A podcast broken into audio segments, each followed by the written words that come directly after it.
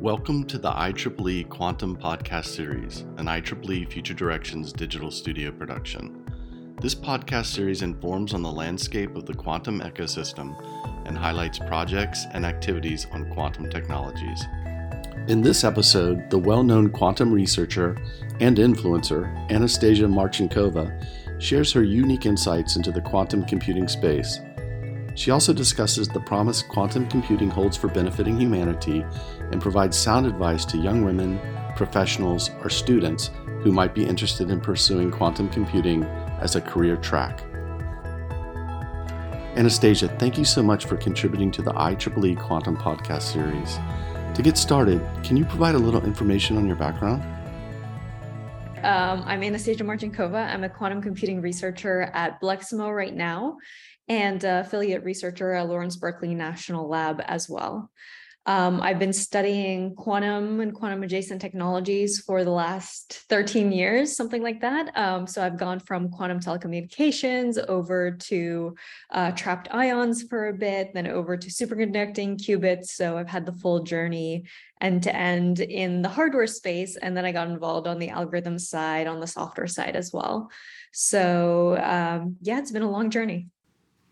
So, Anastasia, what initially drew you to the quantum space? You know, this is a an answer that I think disappoints people a lot, honestly. Um, I was an undergrad. I actually declared as a computer science major because in high school I did robotics and I was really excited about coding. And uh, yeah, so I actually started as a computer science major. And then I realized I really wanted to use computing as a tool and not as its main field of study. So then I transferred over to the biology uh, department, uh, did a semester in the biology department and actually did some research in chemical engineering, working on transdermal drug delivery.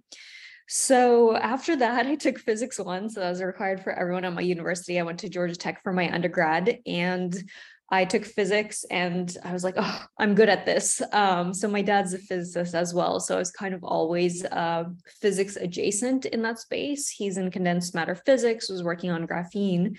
Um, but uh, I started taking the physics classes and I was really excited because one of the issues I had with biology was uh, I didn't want to memorize those huge textbooks. And I thought physics is cool. You just go to class and you get that one equation and you study that one equation for an entire semester pretty much.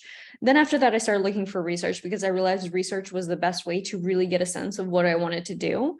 So the first lab I emailed was a biophysics lab. Um, they were doing um, animal movement and stuff like that. And they said, well, sorry, we only take third year uh, researchers. We want you to have taken certain classes before you come to our lab. And then the second lab I emailed was a quantum optics and quantum telecommunications lab. And I said, well, I can solder. That's my skill set. And they're like, great, come in, you know, we'll take you in. And so I got to start research really early on in my uh, late freshman year, early sophomore year in college. And that's kind of how I started. So it was a little bit of a random chance of which lab would take me. But after that, I just got very, very deep into the field and it was very interesting. And honestly, at that point, nobody really cared about quantum computing. I mean, there was some uh, kind of research money coming in, but it wasn't like such a industry like it is now. There weren't really uh, quantum startups. There are some startups doing quantum uh, long distance quantum telecommunication and quantum cryptography, um, but nothing in the quantum computing space. So I didn't think it would evolve that way. I just thought, you know, this is cool. Um, I really like the way that physics, you know, taught you how to think. And I thought I'd become a professor. And that lab took me in, and I had a great advisor and a great time there. So that was then and this is now, and you've become quite well known within the quantum space. Given that, can you share some thoughts on the key issues you see facing quantum? Yeah, definitely. Um, so it's it's been crazy. I mean, I think there's quite a bit of hype going on right now, obviously in the field. Everyone talks about it. Um, I saw an article just recently from a well-respected media publication saying you know, IBM is going to have thousands of quantum computers for sale in two years. And, you know, quantum is coming. Um, they misquoted actually the IBM press release that said they'll have a quantum computer with thousands of qubits uh, at that time. So that's been very interesting to see that even you know, even with with these uh, well-respected tech publications, um, we're still getting these hype issues. Um, you know, there's still a lot of issues in hardware, and for me, you know, I see that as a scaling problem, um, especially in the architectures that we have now. How do we actually get to a scale where we can do real quantum calculations? Now, there's been a lot of research also on the software and algorithm side. So one of the things I think about when I'm talking about near-term applications is uh, like circuit depth of quantum computing. So different algorithms have different uh, circuit depths, which means how many operations they have to do in a row. And the deeper you are, the longer the coherence time you have to have, uh, the more error correction you need to have, which means that those applications will be longer term versus on the shallower circuits, you know, maybe we can get that going early on. So there's been a lot of work in stuff like QAOA, um, optimization problems that I think is really exciting for the near term. But those big things like Shor's algorithm, I get asked a lot like, are my Bitcoins safe? Do I have to move them away um, from exchanges? Is it all going to collapse? You know, Shor's algorithm is a very deep um, circuit and takes a long time. So we're nowhere close to getting to that stage. So um, we're seeing a lot of good progress though um, in the last couple years. I think it's also very cool that all these companies um, and research labs are actually putting their quantum computers up in the cloud, which is something that I didn't think I would see. Back when I started, I, you know, the only way you can get access to a qubit even was by being at a research university or being at one of these companies that have a quantum program for a long time, like IBM or Northrop Grumman. And now anyone can log in to these cloud systems and actually run programs on quantum computers, which I think is really cool. And um, first of all, it's good for trust. And again, with that hype, you know, having third party people actually be being able to test your chips is super important. But you know, there's still a lot of things we have to solve before quantum computing really becomes an everyday thing that people are going to use. So, Anastasia, you published a quantum teleportation tutorial. At a high level, can you expound upon quantum teleportation for our listeners? Yeah, yeah, definitely. So it's it's one of my favorite things to talk about because it really is going to introduce a lot of key quantum computing concepts. So it's a good place to start at. So um, yeah, so it's it's key behind quantum key distribution, long distance quantum t- communication, and also in quantum computing. So what it allows you to do is teleport um, the quantum state to another qubit. But what that actually means is move the quantum state to another qubit. And um, I always talk about this XKCD that we have, where it's like, you know, every time the reporters come to talk about quantum tele- teleportation. They're disappointed because it sounds so boring. And then he goes away with his regular quantum t- or regular teleporter and, you know, says, oh, whatever, I'm going to Hawaii. Um, but it's actually really cool because what we need, the concept there is what we need to do is we need to do something special to copy quantum information. So quantum states are destroyed when you read them out. So we can't do what we do for classical systems. So when we want to copy information, we just say, okay, well, this is the bit string, uh, 1010. I read it, I know the state, and I can just copy it over to another place.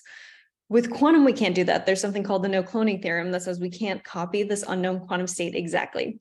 So we have to do this, um, do something a little differently. And uh, we move the quantum state to another qubit. So that destroys the state of the qubit that we teleported. So we're not violating the no cloning theorem here. And this has been done. And this is really important in uh, long distance communication. Obviously, we want to move the information.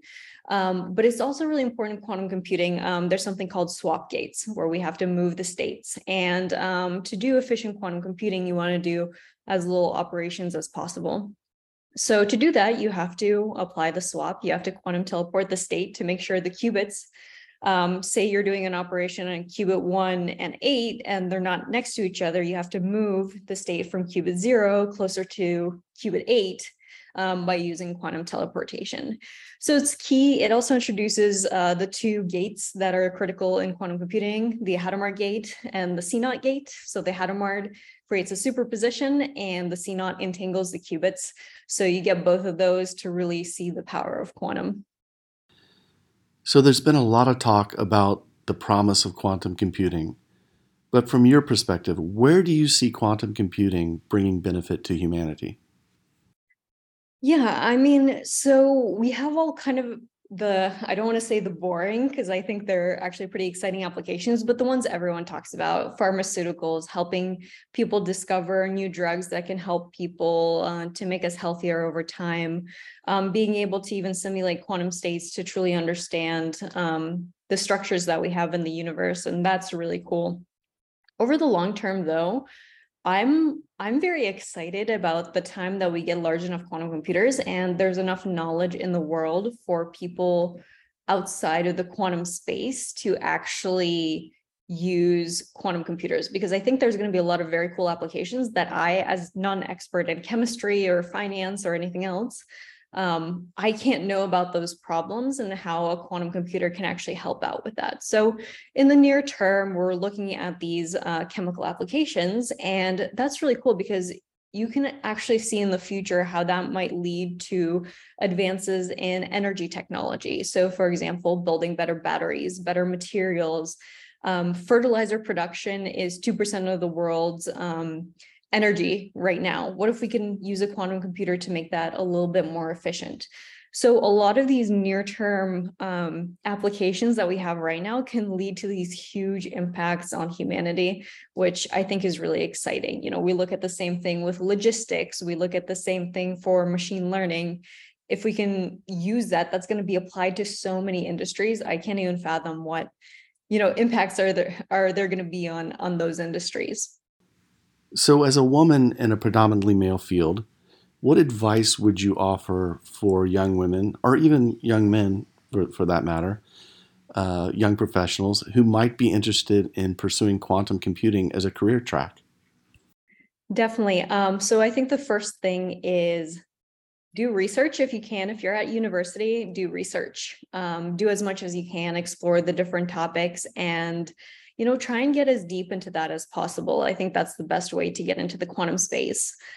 Um, another thing is I didn't learn this until my like third or fourth year in my physics degree is people will say fancy words to you and they don't actually know what they mean and you're not stupid. Um, they're just trying to confuse you to to make you feel dumb. So, you know, I think women have this thing sometimes where and and I do this all the time. So with my YouTube channel, with my blog posts, I redo my videos a thousand times because I'm like, I can't have a single word wrong. I have to, um, I spend so much time on all the videos that because I have to truly understand every bit of what I'm saying to, you know, the lowest depths to say something out loud. Some people will just regurgitate what they've heard and say it with a lot of confidence. Um, so never feel stupid when you're in an environment like that. Um, unfortunately, I think one of the issues I really had was with when I went to grad school was I, I think in academia, there's a little bit of a toxic culture where you're not allowed to say that you don't know something. And I think that has been a great superpower. And I was lucky to be uh, going into startups where that was considered a good thing. Um, but I have not gotten jobs before, you know, when I said, you know, I was given a question I remember um, from like a tutoring service when I was in college, you know, and the question was like, student ask you a question um, that you don't know the answer. What do you do? And my answer was, hey, um, I don't know the answer, but let me research and next session we'll get back to it and I'll figure it out. And that was the wrong answer. For some reason, they told me I should have made something up.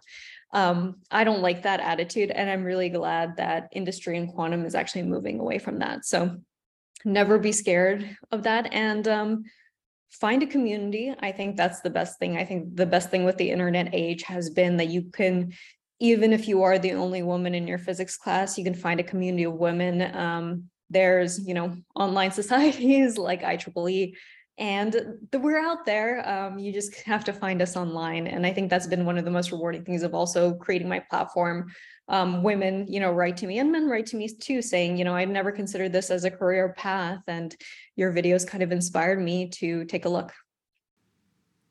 So, speaking of IEEE, and you're well aware of the IEEE Quantum Initiative, how do you see that initiative helping to advance the technology space? Yeah, I mean, so IEEE standards are definitely you know super important you know we've talked about I, I, mentioned a little bit of a the NIST cryptography competition and I talk about that and there's you know, standards being formed, but beyond that, um, we're going to need, right now, there's companies building their own um, infrastructure, they're building their own um, hardware pieces, they're building their own software stacks. And over time, you know, right now is the Wild West, but over time, we're going to need those standards to really figure out how to interconnect uh, systems. So I truly believe that, you know, there's not going to be a winner takes all in the quantum space. You know, quantum telecommunication um, hardware is going to be different from quantum computing, but I see a world where they're going to need to connect and talk together, and that's when we're going to need to have standards come up. Um, also, you know, we go to IEEE Quantum Week, um, and it's it's really one of the most technically robust conferences of, you know, in the quantum space, and I really enjoy that. And what I really like is that everyone in quantum is there to exchange new ideas, and there's not as much of that. Um, I, I don't say business talk as a bad thing, but there's a little bit more openness, I guess, in the results and the struggles that you wouldn't necessarily say in a business meeting. And um, I really believe that quantum can move forward faster if we keep sharing knowledge and moving forward. So, yeah, those IEEE Quantum Weeks have been fantastic. So, Anastasia, we touched upon it earlier. You've become well known within the quantum space. Uh, dare I say, you've become an influencer related to quantum computing. Can you just kind of share with us how that came about? Yeah, definitely. So I'm going to plug my own website and channels here. You know, I started writing my blog back in graduate school because I kept getting the same questions over and over on the security side. And that has expanded beyond into my YouTube channel, into TikTok, even um, into a lot of other platforms where I talk about quantum and give people a peek into the day to day life. So you can find me anywhere. Um, amarchenkova.com is my website. I have the links to all my platforms there, or I'm at amarchinkova on any other platform as well. And, you know, I really do believe, you know, IEEE um, and you know all, all these other people working on education is super important. Um, so you know i love this podcast idea to actually talk about the education space. And i feel like you know, in the next 10 years, we're going to have this reckoning of how do we have non-quantum folks talk about quantum and use quantum computers and, you know, education pieces, you know, independent, you know, people like me hopefully have a place in it, but hopefully we move forward in a world. Um, this is a bit of a side rant, but um, I think one of the issues with quantum is we have a lot of terminology that does not necessarily say what it means. You know, when we talk about algorithms, we use people's names. It's not intuitive. And I think over time, if we come together and do these educational initiatives, we're going to figure out where the gaps are in the quantum knowledge and uh, hopefully fix that by the time quantum computers come around to you know be large enough that they're used by hopefully a lot of the world's population thank you for listening to our interview with anastasia marchenkova to learn more about the IEEE Quantum Initiative, please visit our web portal at quantum.ieee.org.